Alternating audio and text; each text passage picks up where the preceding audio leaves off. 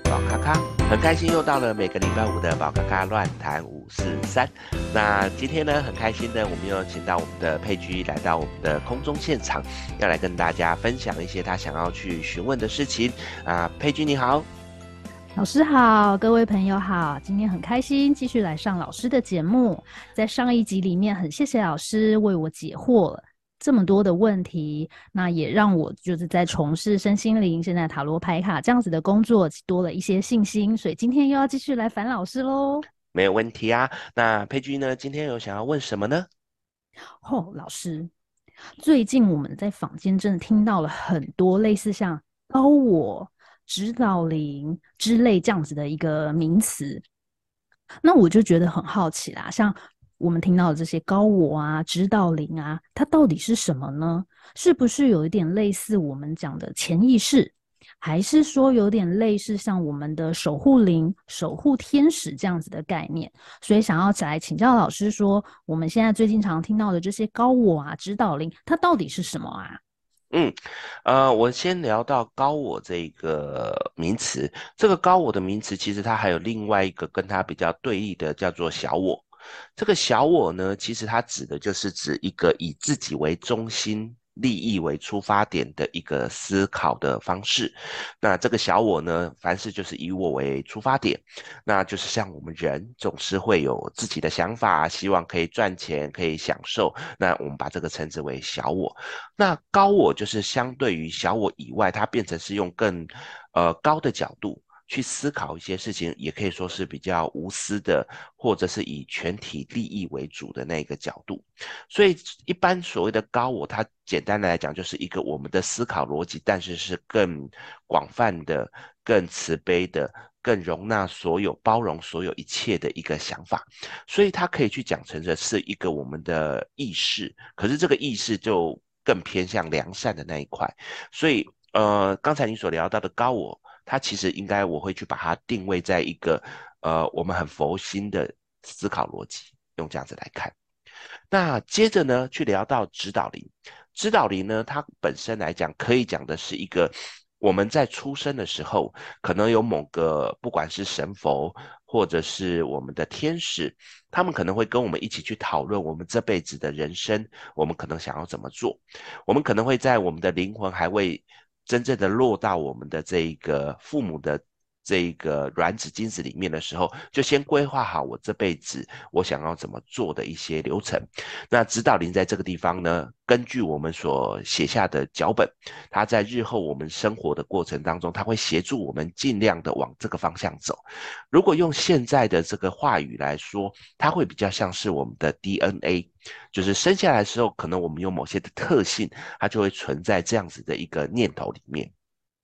那么在我们的指导灵里面呢，它因为是等于用更高的角度来看，所以它应该就不太像是属于我们的思考逻辑，它可能就会站在的是比我们的高我还更高，整个宇宙观来看的一个灵魂或者是一个指导的能量体，会用这样子来看。所以如果像你所问的，是不是像潜意识？我觉得。高我比较像是潜意识里面的良善面，那小我比较像潜意识里面的个人面，那。至于指导灵，要把它讲成类似守护灵，我觉得也差不多。不过在我的系统里面，指导灵除了刚才讲的这样的状况，守护灵它可能会是我的前辈子，或者是我的祖先，他们会带有更多人的个性在里面，就不会像指导灵这么的无私的状况。所以延伸到所谓的守护灵，其实会更像的是我们的祖先，他们的灵魂来保护我们，或者是我的前辈子的一些意识来。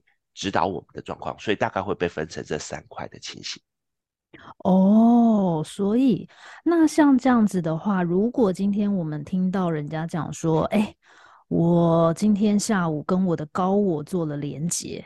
是的，高我告诉我说我应该要怎么做，怎么做，怎么做。其实那个换一个角度来想，其实是不是就是你可能也许你静下心来做了一些自我对话。自我的觉察，那你把你你的一些生命呃生命中不是你的意识当中的良善面去把它引导出来，然后。让你在不管是在看待事情，或者是在你在做决策的时候，你会用一种比较正向、积极的态度来面对。是的，所以所以嗯，没错，他用这样的角度来看的时候呢，你就会发现，其实我们跟我们内在的高我连接是轻而易举的。只要你能够静下心去找到自己内在良善那一面的时候，你就在跟自己的高我做连接。嗯。嗯，那其实他根本没有想象中的这么样的一个灵异跟神秘嘛。其实我们常常也都会在自，就是也都会在内心自己跟自己对话。那只要我们就是尽量保持着，哎，我可以去维持一些良善的或者是利他的一些角度。那其实我们随时都可以跟高我做连接的，对吗？是的，没错。所以才会说，外面其实有一些老师，他们所在。传授的课程会把它特别讲得非常的夸张。那如果照今天跟佩君聊的，其实连接高我是大家都可以做得到的。嗯，谢谢老师，谢谢老师。嗯。那其实除了像这样子啊，高我啊，指导灵哦，所以刚刚讲到的指导灵，我突然想到了一本书，可能推荐朋友可以去看看哦。有一本书叫做《灵魂出生前的计划》，其实就是像刚刚老师讲的，就是我们每一个人在出生前，其实我们的灵魂它都是带着一个功课，或是带着一个任务来到这个人世间的。那至于那那个细节的部分，就请大家去翻翻这本书。那我要继续来烦老师问问题啦。嗯、没问题。老师，老师，我们学的塔罗牌卡，其实最近除了塔罗牌卡之外啊，上有一个那个阿卡西的记录解读，这个在最近也非常的火红。那其实就我这边的认知，我会认为阿卡西跟塔罗之间，其实它好像有一点像是。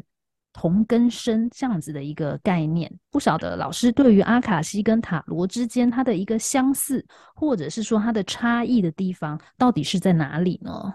嗯，呃，我用一个比较现在大家朋友各位朋友比较容易听得懂的话来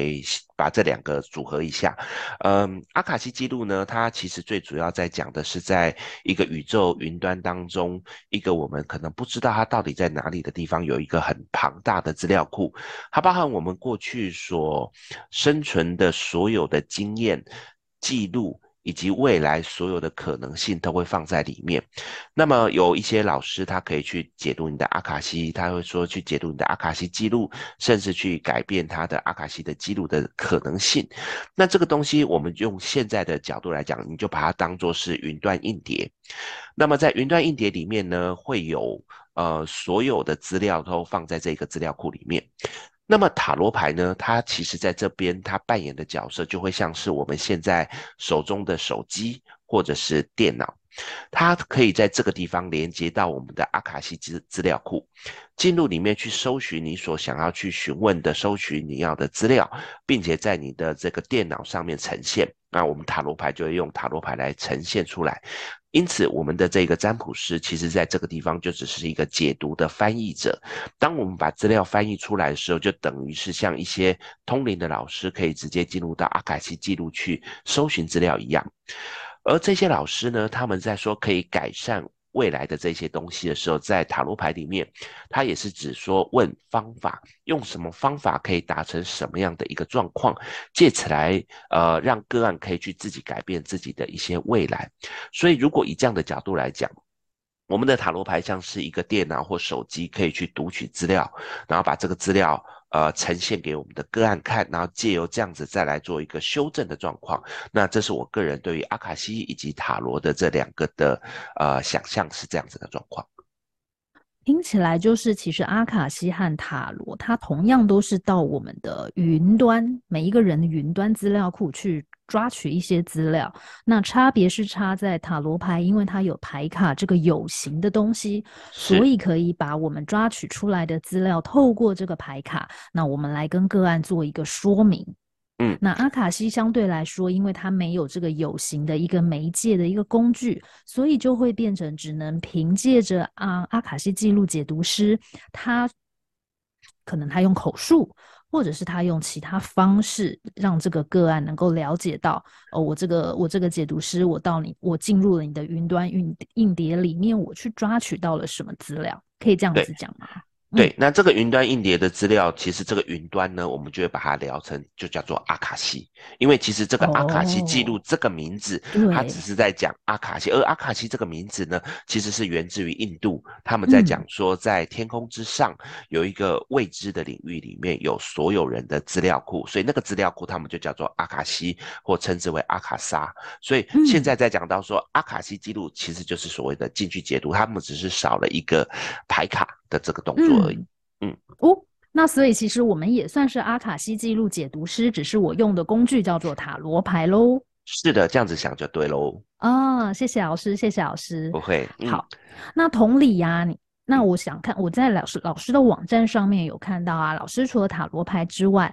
老师还有教授欧卡，有开悟卡，然后也有大天使卡。那其实这三种卡，它基本上它都是属于疗愈系统嘛。嗯，那就是疗愈的话，我们可以就是从顾名思义，从名词上面来讲，疗愈当然就是疗愈人心，然后让一些身心受到困顿的朋友可以得到一些安慰，得到一些力量。但是如果是以这样子的一个角度来看的话，嗯、那欧卡、开悟卡和大天使卡，他们的差别又各自又在哪里呢？然后会适合什么样的朋友来做使用呢？嗯，呃，以欧卡来说，因为欧卡本身来讲，它在早期的时候是拿来给心理学家来作为一个跟个案分析讨论的一个工具。它这里面呢，它更大的一个呃说话权会是在个案身上，它是要让个案去引导出他内在的某些的讯息来。呃，跟我们的解读师来讨论，所以呢，在执行欧卡的时候，通常我们会需要的是个案他愿意敞开心胸，然后来跟这个解读师或疗愈师来讨论，才能够慢慢的去挖掘他自己内在的某些的状态，然后借由我们的欧卡来找寻解决的方案。所以在早期的时候，心理学家他们很喜欢用这一套牌卡来。呃，协助我们需要被协助的朋友，那只是在后来的时候呢，我们的身心灵工作者，呃，把它引进到我们的这个圈内的时候，我们在使用上面难免有的时候会开始加入自己的一些主观意见，会变成是由身心灵工作者开始多讲一些。但是如果对我来讲，使用欧卡应该是会更适合在要了解自己内在需求的人，那愿意打开心胸的人去做，可能会更好。至于在我们的开悟卡呢，它是我们的这一个 Chuck 博士呢，他所发明的。还有另外一派，另外一套牌卡叫做真爱卡，也很棒。但目前真爱卡在台湾已经整个缺货断货了。嗯，那所以我们就会用所谓的开悟卡。开悟卡呢，相较于我们的欧卡，它上面的一些文字以及上面的图像会更加的清楚，所以在这个过程当中，它可能会。需要个案去挖掘自己内心的那个动作会稍微少一点，它变成是会有更多的只是个案跟我们的咨询师在讨论，然后去从这个开悟卡里面了解到可能有什么样的讯息存在。在这个状况之下呢，所以使用开悟卡的时候，它就不需要像欧卡那么的不断的去挖掘自己内在的讯息，因为它通常是单。单张牌卡或者是数张牌卡，他就会去完成一个情境的模拟，然后去讨论。在面对于一些可能还没有办法完全敞开心胸的朋友，那么使用开悟卡可能是算还不错的一个工具。那么在这个地方，它就差不多是等于个案跟疗愈师两个人是一比一的对谈。那刚才欧卡的话，可能我们的那个个案他的说话比例比较高，可能会到三比一左右。接着我们去聊到的是大天使神谕卡。大天使神谕卡呢，它会去连接到天使的能量、天使的爱。在这个地方呢，等于就是我们还是知道需要去疗愈个案的身心。可是这个时候个案呢，如果不愿意说话，或者是他现在在处到一个比较负面的情绪之下的时候，天使卡它等于是直接请天使站在更高的角度给予一个祝福的能量。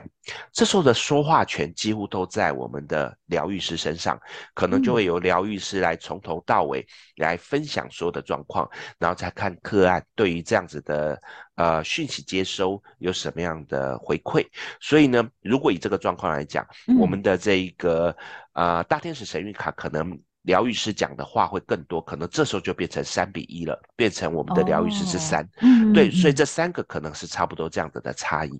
嗯嗯嗯，了解了解。但是像因为我们自己如果学过这些牌卡，那现在听老师这样讲，其实诶，大概其实就已经很清楚。大概什么样的牌卡适合什么样的朋友？但是如果今天是对于一个他从来都没有接触过身心灵咨询，可能甚至连塔罗牌他也没有算过的朋友来说，他可能只觉得说：“老师，我现在觉得我最近真的非常的不顺利，我到处卡关，我工作不顺利，被老板骂，然后我回到家，家里面也乱七八糟，小孩子功课也书也念不好。那像这样子到处觉得自己人生卡关，然后做什么事情都不顺利的人，如果今天他跑来蹦蹦蹦跑来找老师了，他只知道自己非常的不顺，自己陷入了困境。那像这样子的话，老师通常都会怎么开始协助他呢？因为他可能也许根本不知道他需要用什么样的一个工具。